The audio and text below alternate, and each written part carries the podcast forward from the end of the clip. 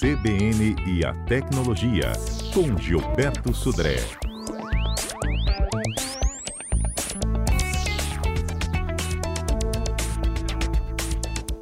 Essas casas que a gente falava que era do futuro, elas estão cada vez mais próximas da nossa realidade, não é mesmo, Gilberto? É, o futuro é logo ali, viu, Fernando? Com tudo que a gente tem visto aí, o futuro está quase que na semana que vem, viu? Estão muito perto lá. A gente, certamente essas casas do futuro vão ser conectadas aí a muita tecnologia, já que a gente está cada vez mais inserido, ou a tecnologia está mais, cada vez mais inserida no nosso dia a dia, né? É, a ideia é que essas casas sejam controladas por dispositivos, aí como celular, ou aqueles assistentes pessoais, né, e tudo conectado via algum tipo de uh, é, ligação sem fio, como Wi-Fi ou como 5G, que está chegando por aí também, e aí a quantidade menor de cabos necessários para ligar tudo isso. Né? É, eu eu uh, levantei aqui algumas informações interessantes para a gente conversar sobre as casas automa automatizadas, né, ou casas uhum. do futuro, né, para isso. Né? É, vamos começar com os assistentes pessoais, né? Então a gente já falou bastante aí do Google Home, do Amazon Lex, Alexa, né? Que funcionam com comando de voz. Cada vez mais, e agora a gente falou, inclusive nessa semana do lançamento da Apple, né? Do, do iPod, né? Que é o, aquele alto-falante inteligente da Apple também. Todos esses dispositivos, na verdade, tanto Google, Amazon como a Apple, tem, é, estão tentando colocar esse dispositivo como uma grande interface entre os, os moradores e as suas soluções de casa inteligente. Né? Então, por comando de voz, vai ser possível você ligar uma lâmpada, desligar uma lâmpada, é, ligar uma televisão ou ligar mesmo um eletrodoméstico, tudo através desses assistentes pessoais. Então, a gente começa a nossa automação por essa interface de comando de voz através desses uh, dispositivos de assistentes, que a gente chama de assistentes pessoais, nesse caso aqui. E aí perguntar sobre trânsito, perguntar sobre compras, fazer compras né, através de comando de voz. E aí interligando o quê? Os eletrodomésticos inteligentes. Então a gente tem uh, já algumas coisas que são no nosso dia a dia, como aqueles robôs uh, inteligentes que limpam a casa, né, que fazem a, a, a varreção e a, e aspiração de poeira dentro da casa. Mas também a gente tem outros, por exemplo, como geladeiras com touchscreen, que identificam, por exemplo, que produtos é, estão dentro da geladeira, se produtos já estão em, acabando ou não, já fazem compras é, automaticamente ou que ajustam a temperatura da geladeira de acordo com o produto que está colocado na sua parte lá da, da, geladeira em si. Então, isso a gente em breve vai, vai ver isso é, no nosso dia a dia. Fornos e fogões que são equipados com dispositivos de segurança, avisam quando a refeição está pronta, por exemplo, né? e até você pode é, ter, por exemplo, cafeteiras que você programa, isso já tem, inclusive, já hoje, no, no, é, já é uma coisa bem, bem comum até, que você programa é, para que ela prepare o café antes de você acordar. Aí quando você acorda já está com a cafeteira, com o café pronto, vamos chamar assim, né? Nesse caso. Né? É, hoje é, você então, consegue, inclusive, gente... programar essas panelas elétricas para deixar, inclusive, Isso. seu arroz e seu feijão prontos. exatamente, exatamente. Então, ou seja, a gente vai ter, além dessa automatização do eletrodoméstico, a gente, agora a gente vai ter uma integração entre eles. Então, eles vão conseguir conversar, né? É, para, por exemplo, programar que quando talvez um, um alimento demore uma hora e o outro demore meia hora, né? quando tiver na metade do cozimento do, do produto de, do, do, alimento de uma hora, o outro eletrodoméstico já liga para terminar os dois ao mesmo tempo, por exemplo. Então vai ter uma integração entre os, os eletrodomésticos. A gente vai ver isso cada vez mais frequente hoje. Televisão, as lâmpadas, você liga lá num seriado e automaticamente as lâmpadas da sala já ficam a meia luz para ficar mais fácil você, ou melhor você assistir. Seja, uma integração completa de tudo que acontece nessa, nessa questão. Né? É, Bom, outra questão conta pra gente essa eu... história aí do espelho tecnológico. Isso, exatamente. Outra questão interessante é essa do espelho. Né? Um espelho tecnológico que te ajuda na parte de iluminação especial para maquiagem, né? para quem vai fazer a maquiagem em si. É, faz também uma análise da pele, né? É, se tem algum tipo de mancha, ou até pode sugerir algum tipo de produto né, para você é, corrigir aquela, aquela mancha ou aquele, aquele problema na sua pele né, em relação a isso e até dar algumas dicas de beleza. Né? Então, ou seja, é um espelho que, na verdade, por trás tem uma tela de touchscreen, você consegue interagir né, com a internet ou com outros aplicativos através do próprio espelho também, né, que é bem, é bem legal. Né?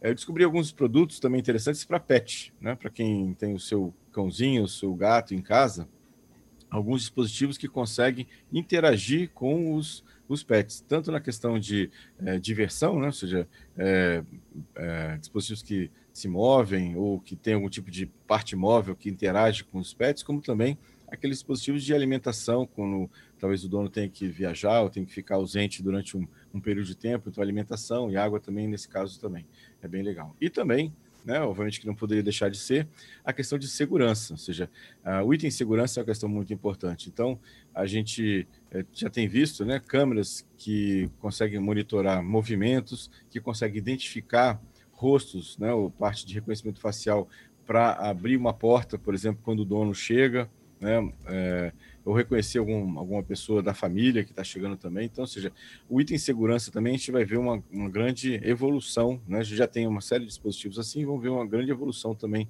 nessa linha de, de produtos em relação à, à segurança. Uma coisa interessante, Fernando, voltando agora um pouco da situação, é, com essa pandemia toda, muitas pessoas ficaram em casa, né? E o tempo de, de ficar em casa aumentou muito.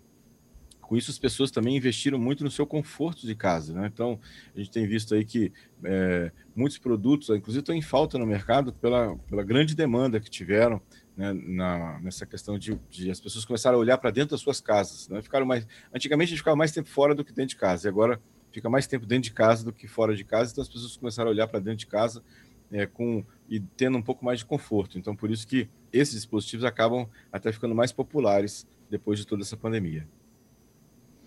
Pois é, a gente tem é, algumas participações aqui de ouvintes, né? E um carinho aqui todo especial para o seu José Campos. Ele está ouvindo a gente aqui de Vitória mesmo, de Goiabeiras, né? E ele disse que não é, não é uma casa do futuro, é uma realidade do presente dele. Os aplicativos de voz ajudam muito a ele a resolver muitas coisas. Ele diz: olha, é, eu não tenho tanta leitura, então os aplicativos de voz me ajudam a resolver um bocado de coisas. É, legal, César Campos. É, é, realmente, na verdade, a, as empresas, inclusive, estão investindo bastante na, na parte de interface de voz, inclusive na parte de busca, pesquisas né, do Google, outros dispositivos e até smartphones que aceitam o comando de voz, exatamente para simplificar essa interface. Ninguém consegue ficar mais digitando muita coisa, né? Nesse caso. Então, é, é verdade. É, e o Wagner aqui brincando conosco, a gente já chama isso de smart houses ou smart homes.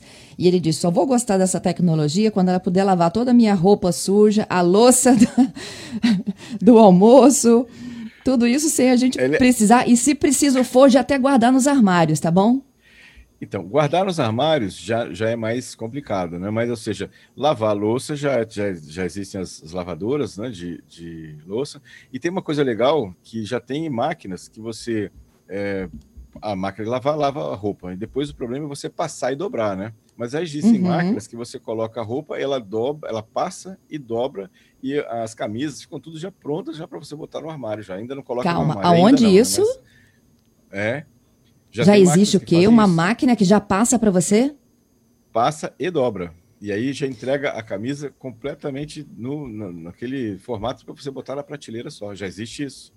Isso já é um produto Meu de Deus. prateleira já. Né? Não temos no Brasil ainda, mas fora do Brasil já tem isso aqui. Aí, Wagner, resolvido o seu problema, né? Vamos descobrir verdade. onde vende isso. Agora, o, o, na verdade, assim, a gente tem muita tecnologia, só que ela precisa de ser barateada, não é mesmo, Gilberto? Exatamente. É, na verdade, assim, é, Fernanda, o que acontece é, como todo e qualquer lançamento de, de tecnolo, tecnológico, os primeiros produtos sempre saem muito mais caros. Se a gente observar, por exemplo, uma TV de LCD, só para te fazer uma comparação rápida, né? As primeiras televisões, elas tinham preço de 12 até 15 mil reais uma televisão, né? E nem era essa qualidade toda que a gente tem hoje. Hoje a gente compra uma televisão de LCD ou de OLED, que seja, por 1.500, mil reais, até menos do que mil reais, você compra uma televisão hoje. Então, é aquela espiral né, é, favorável. Quanto mais você vende, mais produção você tem, mais barato fica o custo de produção, e aí mais, mais barato você vende, aí você vende mais, e é uma espiral favorável ao produto. Então, esses produtos que agora estão de automação é, residencial ainda estão bem no começo. Então, ainda são caros, tem uma, poucas opções, poucos concorrentes, mas à medida que isso for ficando mais popular, é, vai ser normal que as, as uh, coisas vão vender mais, vão ficar mais baratas, e aí vai chamar mais atenção do público, E aí tem esse, essa evolução de é, venda e redução de custo. Então é, é, só esperar um pouquinho que rapidamente isso a gente vai ter, vai estar disponível para a gente no, no dia a dia a preços razoáveis. É isso aí. Vamos para os nossos destaques? Vamos lá. Bom, falando nessa linha de comando de voz, né? O Google Assistente, aquela comando de voz que você tem lá no, no, Android, agora vai estar ainda mais versátil. Na verdade, a última versão do, do, Google Assistente, agora você pode controlar também os aplicativos instalados no celular.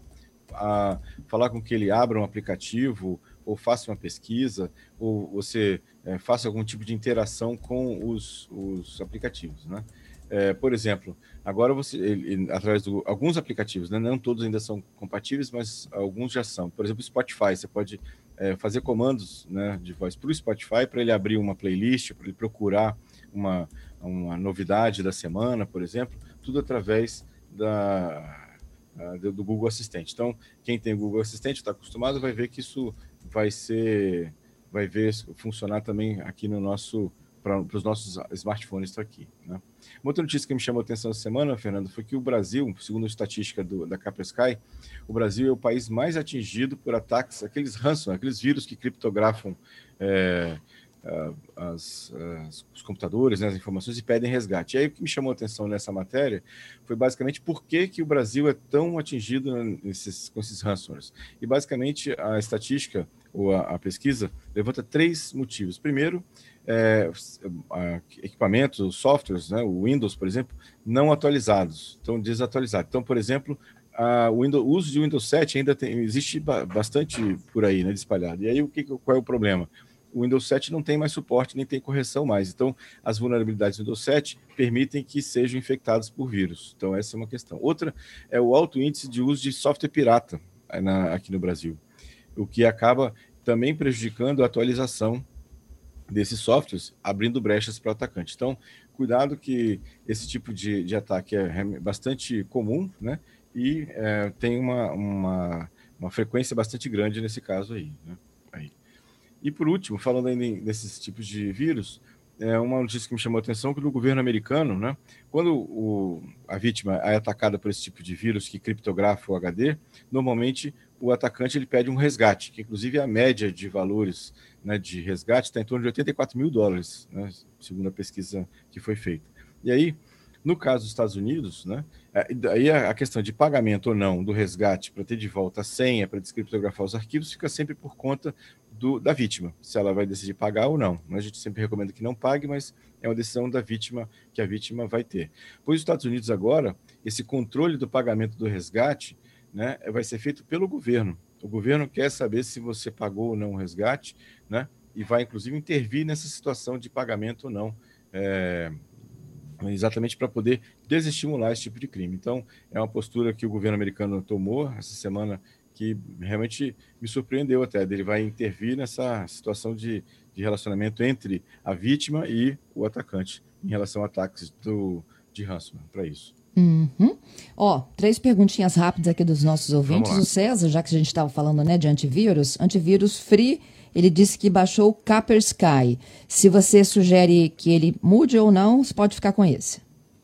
Não, é muito bom. Pode ficar com esse, que é um excelente antivírus, não vai, não vai ter problema. O Marco, ele pergunta se existe algum aplicativo de segurança que esconda os aplicativos de banco. Existe. É uma, um aplicativo que na verdade é um cofre, né? Que você eu, exatamente agora eu não me lembro o nome, mas eu, eu trago na próxima semana. Mas é um, um, aplicativo que você coloca os aplicativos dentro dele e você tem uma senha para poder chegar até os aplicativos. Então, os ícones dos aplicativos de banco não ficam expostos né, da tela do smartphone. Ele fica dentro de um, de um outro aplicativo, vamos chamar assim. Então, eu tenho que clicar nesse aplicativo, dar uma senha e aí sim eu tenho acesso aos aplicativos de banco para isso. Eu vou anotar aqui, Marcos, né? É, e na, na quarta-feira eu trago essa, essa questão. Ok, e a Maria está me dizendo o seguinte: é, ela não está conseguindo abrir nada que ela recebe em PDF pelo celular. O celular dela é um LG Prime. É, o que, que acontece? É, ela clicou numa opção abrir sempre como o banco dela. Ela diz que abrir sempre como o Banco do Brasil no e-mail. Ela tem como reverter isso? Ah, sim. Tem sim, na parte de, na parte de, de configurações é, tem lá a associação do PDF. Na verdade, o que aconteceu é que ela associou o PDF, os arquivos PDF, com o aplicativo de banco. Na verdade, ela tem que voltar a associar o PDF aos aplicativos de leitor de PDF que tem instalado, com certeza, no, no smartphone dela. Na parte de configurações, tem essa questão de aplicações, na área de aplicações, tem isso. Essa, essa associação entre o tipo de arquivo e o tipo de aplicativo que trata aquele tipo de arquivo. Então, são essas as dúvidas. Gilberto, muito obrigada e até a semana que vem. Obrigado. Obrigado, Fernando. Obrigado aos nossos ouvintes com as participações que tivemos hoje aí. É, um excelente final de semana para todos e até quarta-feira com mais tecnologia.